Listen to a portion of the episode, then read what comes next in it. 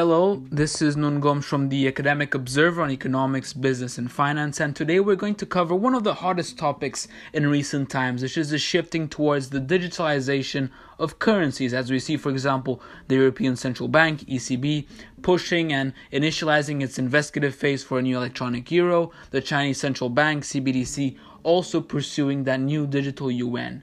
But what we have witnessed at a mainstream level during this past year or so is the complete transformation of the financial sector, where every new venture is about being digital. You see blockchain technology projects being practiced by giant firms such as Microsoft, Shell, ING, IBM, Visa, Samsung, Walmart, HSBC, Credit Suisse. So as you can see, it's very agnostic in that regard, and I could go on and on with that list, but I'd pay particular attention with AP Moller Maersk's TradeLens project, which was by far the most successful one in 2021, completely changing the cargo shipping industry. But besides these enterprise blockchain projects, you also have the popular Bitcoin cryptocurrency, which reached incredible heights earlier this year, the rising crave for non fungible tokens, NFTs, which range from digital arts all the way to football cards. You see Facebook introducing its Diem coin in Switzerland, updated from their Libra. But what's most impressive at a social level is the digital currency 1.0 standard experienced in China, as they call it, which has completely transformed and frankly advanced how societies operate there. For the Chinese, 90% of all transactions are being made through mobile payments, even facial payments, connecting the Alipays and WeChats to the citizens' bank accounts. Essentially, most of China's uh, cities are completely cashless today.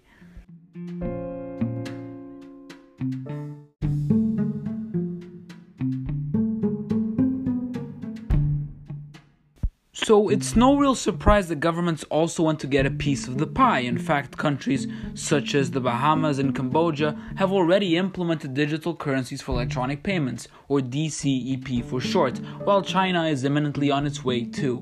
These payments hold the same intrinsic properties as physical currencies, just in a digital form. So don't get confused between DCP and blockchain currencies such as Bitcoin. Now, Konrad Busen, a financial correspondent for German media company Deutsche Welle, explains the differences as follows.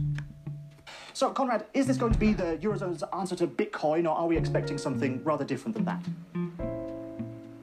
I think we have to expect something fundamentally different. You know, Bitcoin is completely decentralized and anonymous. You can transfer money from one point of this earth to another point of this earth without uh, the people who transfer the money disclosing their identity.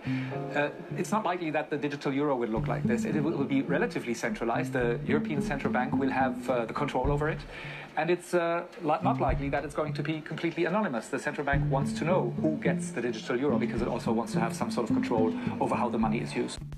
Okay, so just reiterating what has been said, DCP currencies are not on the blockchain. And this makes sense. I mean, Bitcoin has about 7 transactions per second, while DCP currencies have approximately 200,000 transactions per second. With that many levels, a standard blockchain simply would not work. What's more, DCP currencies are centralized and not anonymous. As Busen states, this means that the central bank will have control over the flow of the currency and there will be no sort of private key as we see with crypto. But now, let me guess, your concerns with digital currency are now related to privacy. And yes, we can say that the DCPs are not anonymous, but central banks participating in this have confirmed that full anonymity will in fact exist, which means that standard transactions are day to day purchases, such as buying coffee, sending money to someone, or purchasing a car, will not be monitored by officials. What they vow to control are bigger money transactions with fraudulent intents. That's when horizontally the anonymity might no longer apply as it would in Switzerland, for example, although that reality is also changing there. And well, people might also argue that this would be a total attack on consumer privacy and data governance.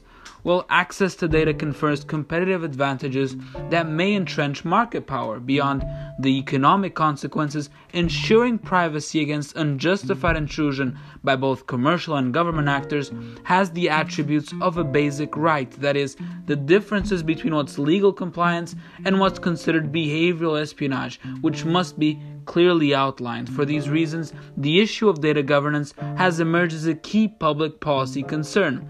But well, The truth is, for example, in today's world, uh, greenbacks or physical US dollar notes each have serial codes in them.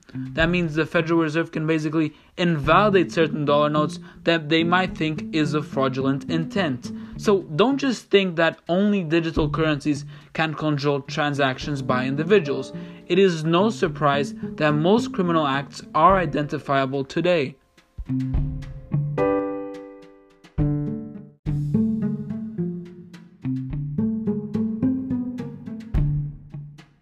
Okay, let's advance into another chapter of the CBDC concept, which is its impact and implications on other sister operations within the realms of the financial sector.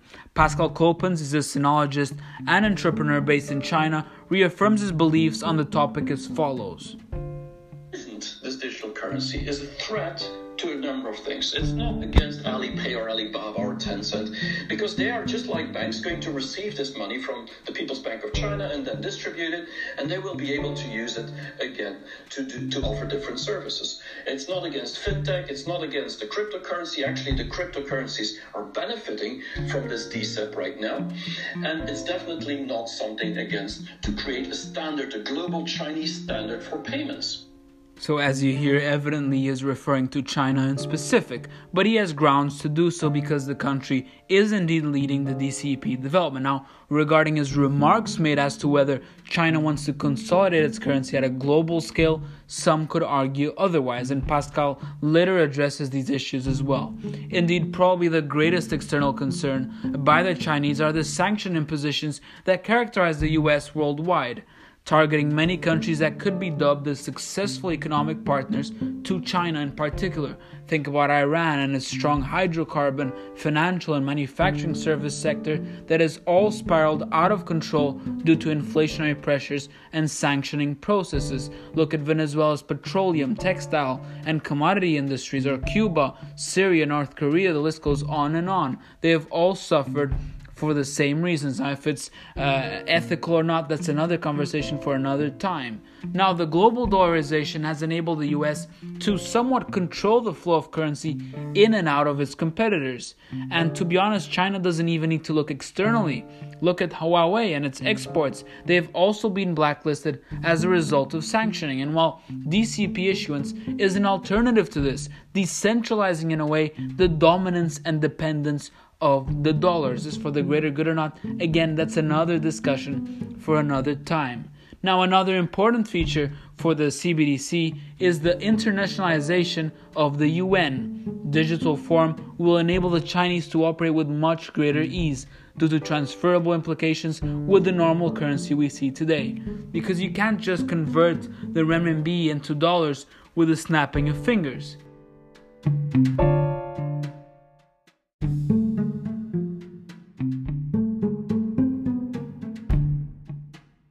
Okay, so with this, we reach the final segment of this talk on CBDC, and we've looked so far at how the governing bodies and central banks seek that further participation on this rapidly transforming financial sector and payment system structure, uh, the new structure. We've discussed the pros and the cons uh, of this mechanism, and we've noted that the eventual success of a CBDC implementation would really fall down on how the technology evolves and the underlying market structures or data governance frameworks used because they have to be well and truly presented. We must remember that the foundation of any currency issued by the central bank throughout history must be trusted by the people that use it. That's the key word because at the end of the day, the central bank will provide that ultimate unit of account, and well, like in the legal system, for example, that has to be grounded by trust from both the banks and the public in this case because we're talking financially. And this is what a public good fundamentally is. And, uh, well, therefore, the CBDC is a public good, both for retail and wholesale payments. Now, why? Well, it's the monetary system that is being practiced by society, only if it goes through, of course. We're talking theoretically here.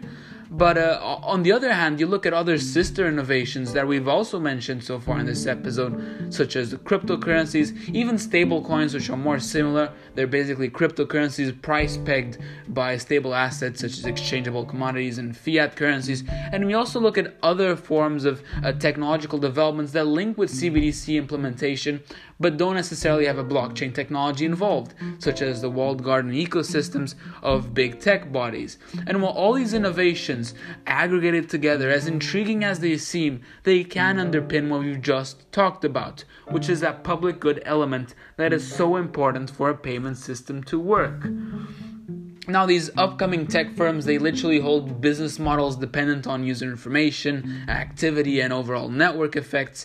And, well, on one side, they can undoubtedly provide a great access, lower costs, and better services, but we must not forget that they have also some negatives to them, and that these tools can uh, foment some sort of entrenched market power and excessive data concentration. Look at China, uh, for example, which has two tech firms that control basically all digital activity, payments payments, uh, transactions. If I'm not mistaken, it's 95%. And that can be seen as something uh, very dangerous too. It's 95% utility. So it's the central bank's job to ensure the safeguarding of public trust in money and, and the payments during this transition, if they are to transition into CBDC. They have to make sure they can also face a possible upheaval if something goes terribly wrong. So, to shape the future, uh, this futuristic payment system, what they will need to do is just fully engage in the development of retail and wholesale uh, CBDCs from the banks to the public and focus on one important feature, which is enhancing that conventional payment system method. Because the innovation fostered uh, by this new mechanism, which is a CBDC, must always serve the public interest first. So now I would like to add my own personal note on this tool, which I find exciting because the CBDC represents a unique opportunity to design uh, a technologically advanced representation of what is a new central bank money issuance because it offers unique features of uh, finality, liquidity, and integrity, which is what we like uh, in a currency. And this currency could eventually also become a key backbone of a much highly efficient uh, new digital payment system that would enable, for example, broad access, strong data governance, and privacy standards based on digital ID. But I also I'm also aware at an international level, uh, diplomacy involved, uh, we have to realize the full potential of CBDCs for a possible composed cross-border payment system. Uh, but international collaboration for that would be paramount because uh, this sort of cooperation would open up new ways for central banks to, for example, uh, counter foreign currency substitutions and strengthen monetary sovereignty. So, with this, we close off this episode, which I found very interesting this race for digital currency.